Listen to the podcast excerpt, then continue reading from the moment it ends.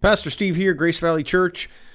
Glad you guys are uh, listening. Uh, again, I'm going to do a little bit shorter um, teachings uh, along the way in the week.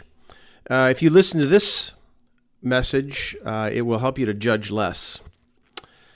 Um, so Jesus says in Matthew um, chapter 7, verse 1 Do not judge, or you too will be judged. That's kind of scary, right? Don't judge, or you're going to be judged. Now, by who does he mean? Ah, doesn't quite say. For in the same way you judge others, you will be judged, and with the measure you use, it will be measured to you. It seems to be that there's well, I, you know, I don't think it's just the way life works, although maybe it does, right? If you're that type of person, others will, I mean, quick to kind of give you back that type of, let's just call it leadership back to you, right? There's that's an old leadership principle is you know the way you lead others you're you are in one sense you are training them to lead the same way. So if you're a bit of a tyrant or you're a bit of someone who just quickly gets rid of people eventually you know when there's a power struggle the only way they've learned to solve difficulties is by attila the hun lopping heads off and it could be your head even though you know you were in charge at one point. So think there's that principle there, but it seems to be, and I think Oswald Chambers said this, it seems to almost be like there's a divine implication that Jesus is saying here that that will be measured back to you. It's almost like there's a divine thing that God gets involved. And if that's the way you want to measure other people, that's the way you too will be measured. That's that's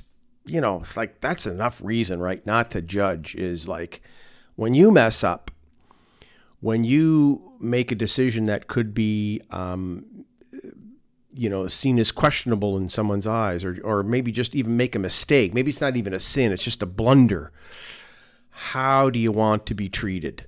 You know um, blessed are the merciful jesus says for they will receive mercy. This is a sermon on the mount. Does that mean others just always see you as a, as a merciful person so therefore when you make a mistake they give mercy back to you yes but i think too god's involved you know I think God just likes to bless those who live a righteous life.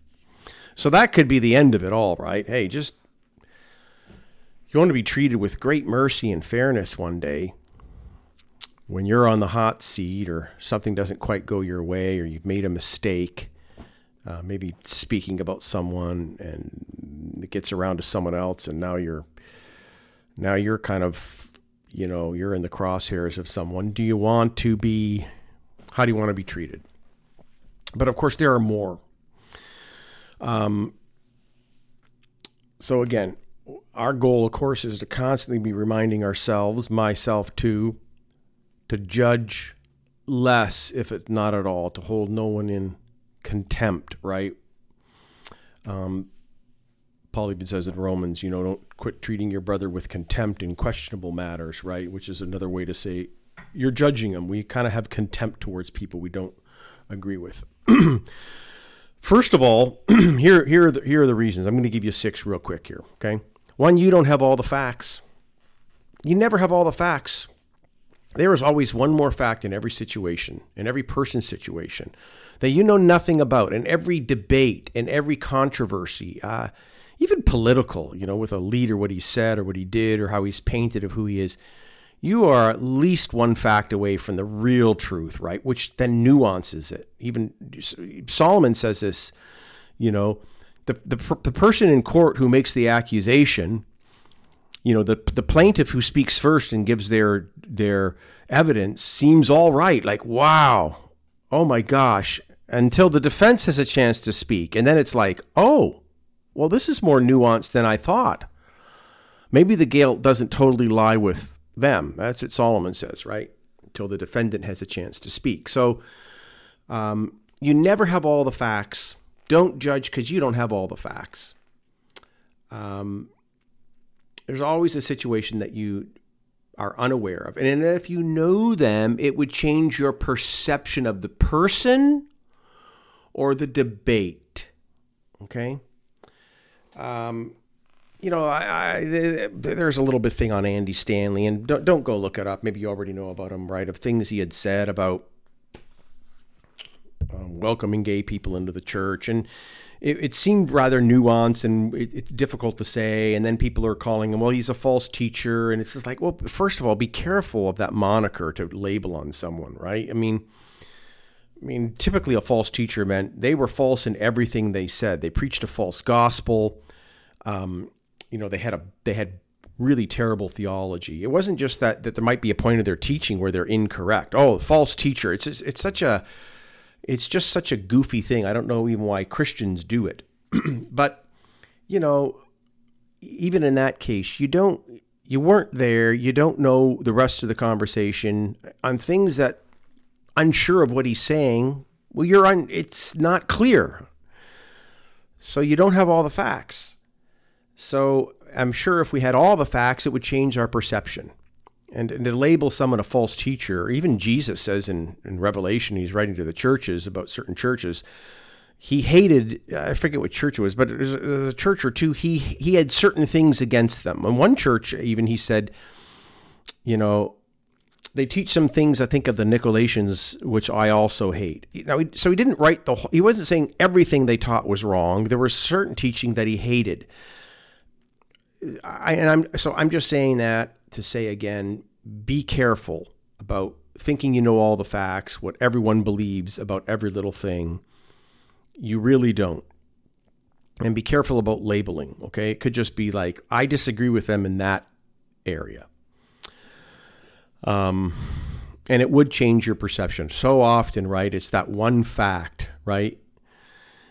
that you get, and suddenly it changes the whole course of the conversation. I knew this as a pastor. Someone would write me or talk to me about, still remember the last one was, you know, we let the church know. You know, we we let the we let the church know that so and so was in the hospital and no one no one came, no one called, no one did anything. And uh, you know, then I so you know, you're kind of like, "What? That boy, that's it sounded so terrible. And then I got to uncover it. It was like, well, the truth of the matter was when it, they told one person in their small group, that person never communicated to the church. And I, I, I think I wondered if someone even from the small group went and visited them because of it. But somehow they, they, they somehow, you know, again, that we looked bad. Our, our visitation pastor looked bad. It was easy to get angry until, again, you begin to kind of go down and find the facts. And it's just like, oh, well, heck, no one on the staff knew. So be careful about thinking you know all the facts. Um, you know. Okay. Secondly, you don't know what you would do. You don't judge because you don't know what you would do if you were them. What if you were them? And I'm talking about not you as you thinking, oh, that's awful. I would never do that. Yeah, but what if you were actually them with the same upbringing, with the same personality, with the same temptations, with the same weaknesses? You're saying, well, I, given all that, if, if, if I were to suddenly become them, I would choose differently. No, you wouldn't. You really wouldn't. Okay.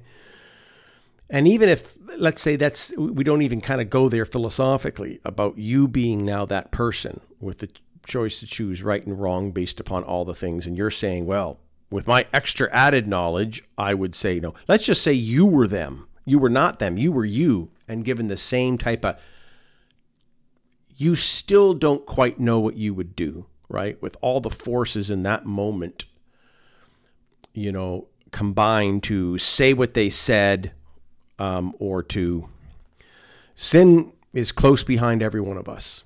Okay.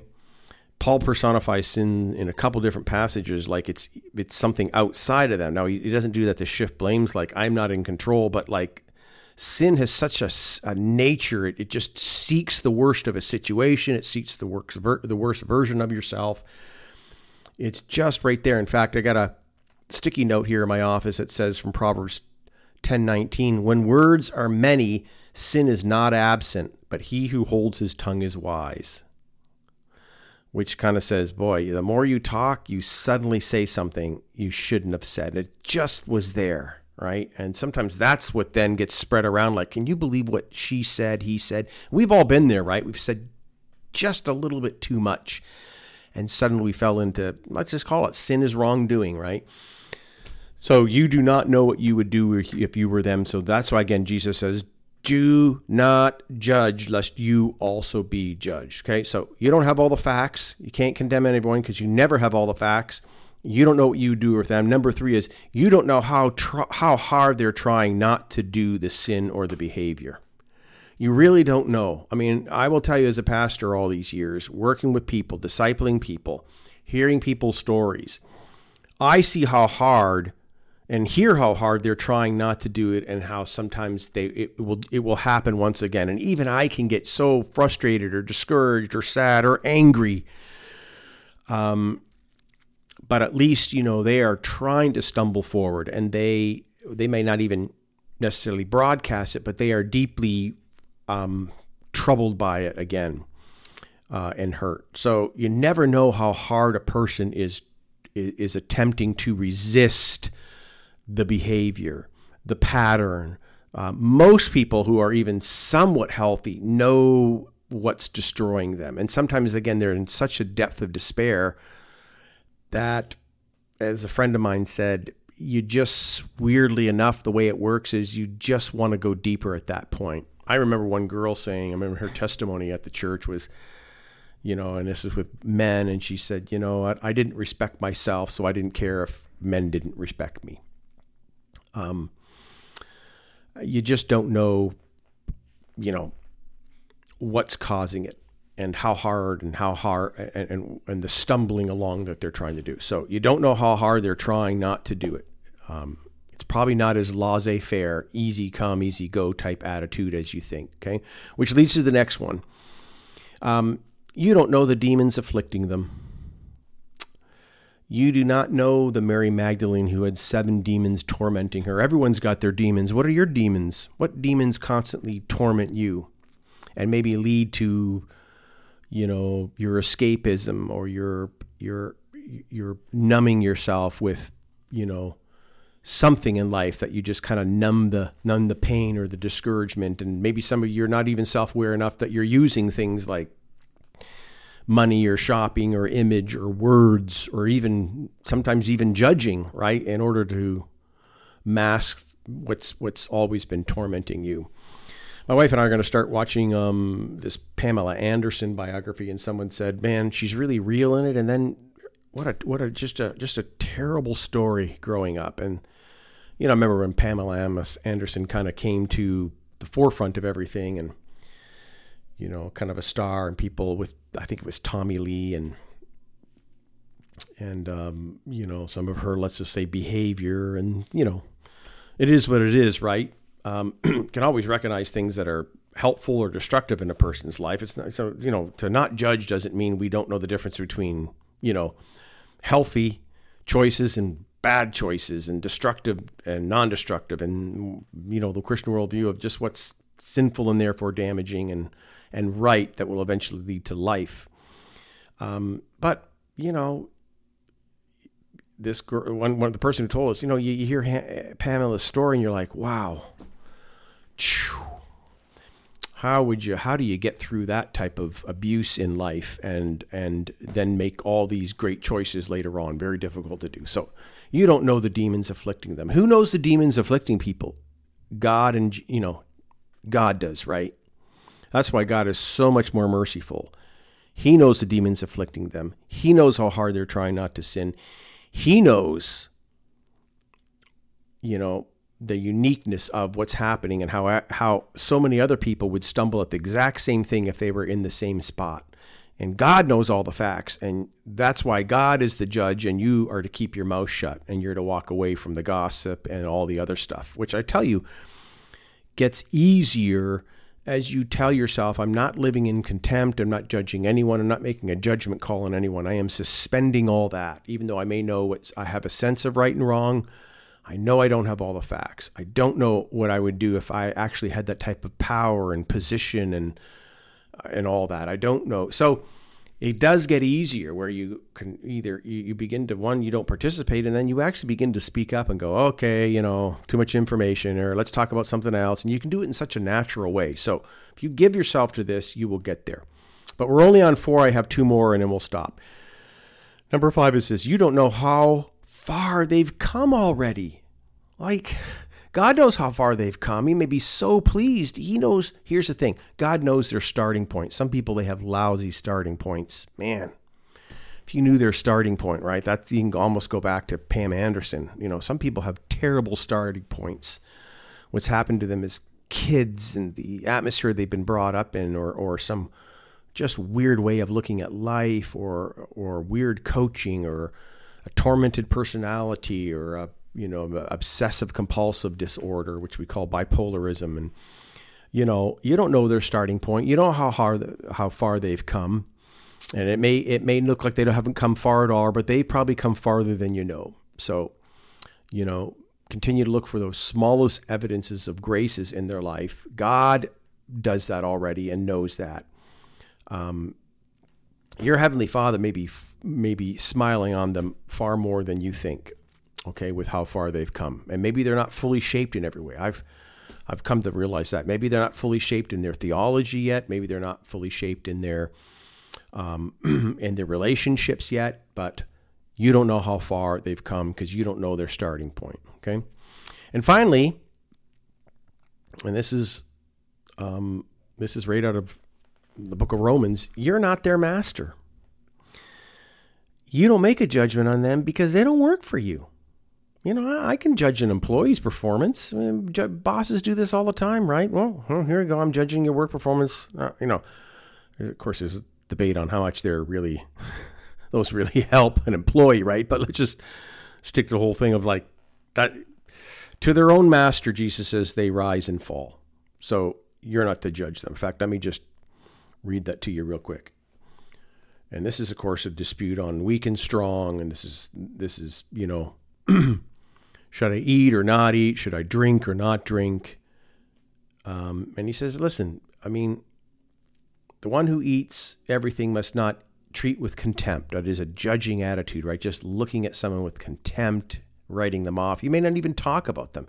You just kind of write them off. You may you may stonewall them a bit. You may ignore them. You may live in an apathetic stance, which is almost worse than at least being friendly to them and talking behind their back, right? and the one who eats everything must not judge the one who doesn't. For God has accepted them. Listen, verse 4 of Romans 14. Who are you to judge someone else's servant? Whoo! Man, that's almost as Jesus. Judge not, or you will be judged. Like, there's some stern warnings, right? I think it was A.B. Simpson, the founder of Christian Missionary Alliance. He said, You know, I'd rather take fork, I'd rather take a live current. I'm, I'm, I'm modifying this, right? Fork lightning, a live current in my hand, than to spread slander about other people, knowing that I, I put myself under the judgment and wrath of God. So Paul says the same thing there. It's that strong language to me. Who are you to judge someone else's servant? To their own master, servants stand or fall, and they will stand, for the Lord is able to make them stand. Well, that's good news, right? When we hear something about, especially someone in the family of God. Hey, God's able to make them stand. They don't answer to you. So you're not their master. So don't talk about them. Don't judge them. In fact, what does the Bible say to them? If you really got a problem with them, this is the whole Andy Stanley thing too. It's like this guy who posted it all, this pastor. Well, you know, did you call Andy? Did you say, "Hey, I'm also a pastor, big church, and I, I just I heard something. I'm so I'm discouraged. I'm I'm worried. I'm frightened. Can I fly in and can I can I get five minutes of your time, two minutes of your time? Can you just can you make some clarifying statements so my heart is at rest?" Um, that's what the Bible says, Matthew 18. If your brother, right, sins against you, or if your brother has aught against you, if you sin against him or you or he has aught against you, which you, you I think you can apply to things you hear. You know, if you can't let things roll off your back because love covers over a multitude of sins done to it, right? Love just certain things you can let it roll off your back, right? If you can let it roll off your back with that, hey, with these exhortations that we've talked that I've talked about, these six things, go back and listen to them. Let them roll off. You know, if you can't, then with Matthew 18 is clear. Jesus says, you know, go to them. And ah, 90% of the time that, that solves everything, right? Because now you have a little bit more of the facts. Now you realize the situation and go, oh, that's difficult. I'd hate to be in that position myself, right? it's like, ah, oh, boy, I see the struggle they were up against, or oh man, I had no idea that had all these other things going on in their lives that were afflicting them. Oh, I don't. Oh, I, you know, I really like the person. I see where they've they're they were. They, they, I see how far they've come. Right. So I hope all that helps. Um, it's part of you know what we should be striving for as Christians, and um, and is just people who are trying to love others. Okay, gone longer than I wanted to. That's about 21 minutes, um, but I hope that was helpful. Love you guys. Talk again soon.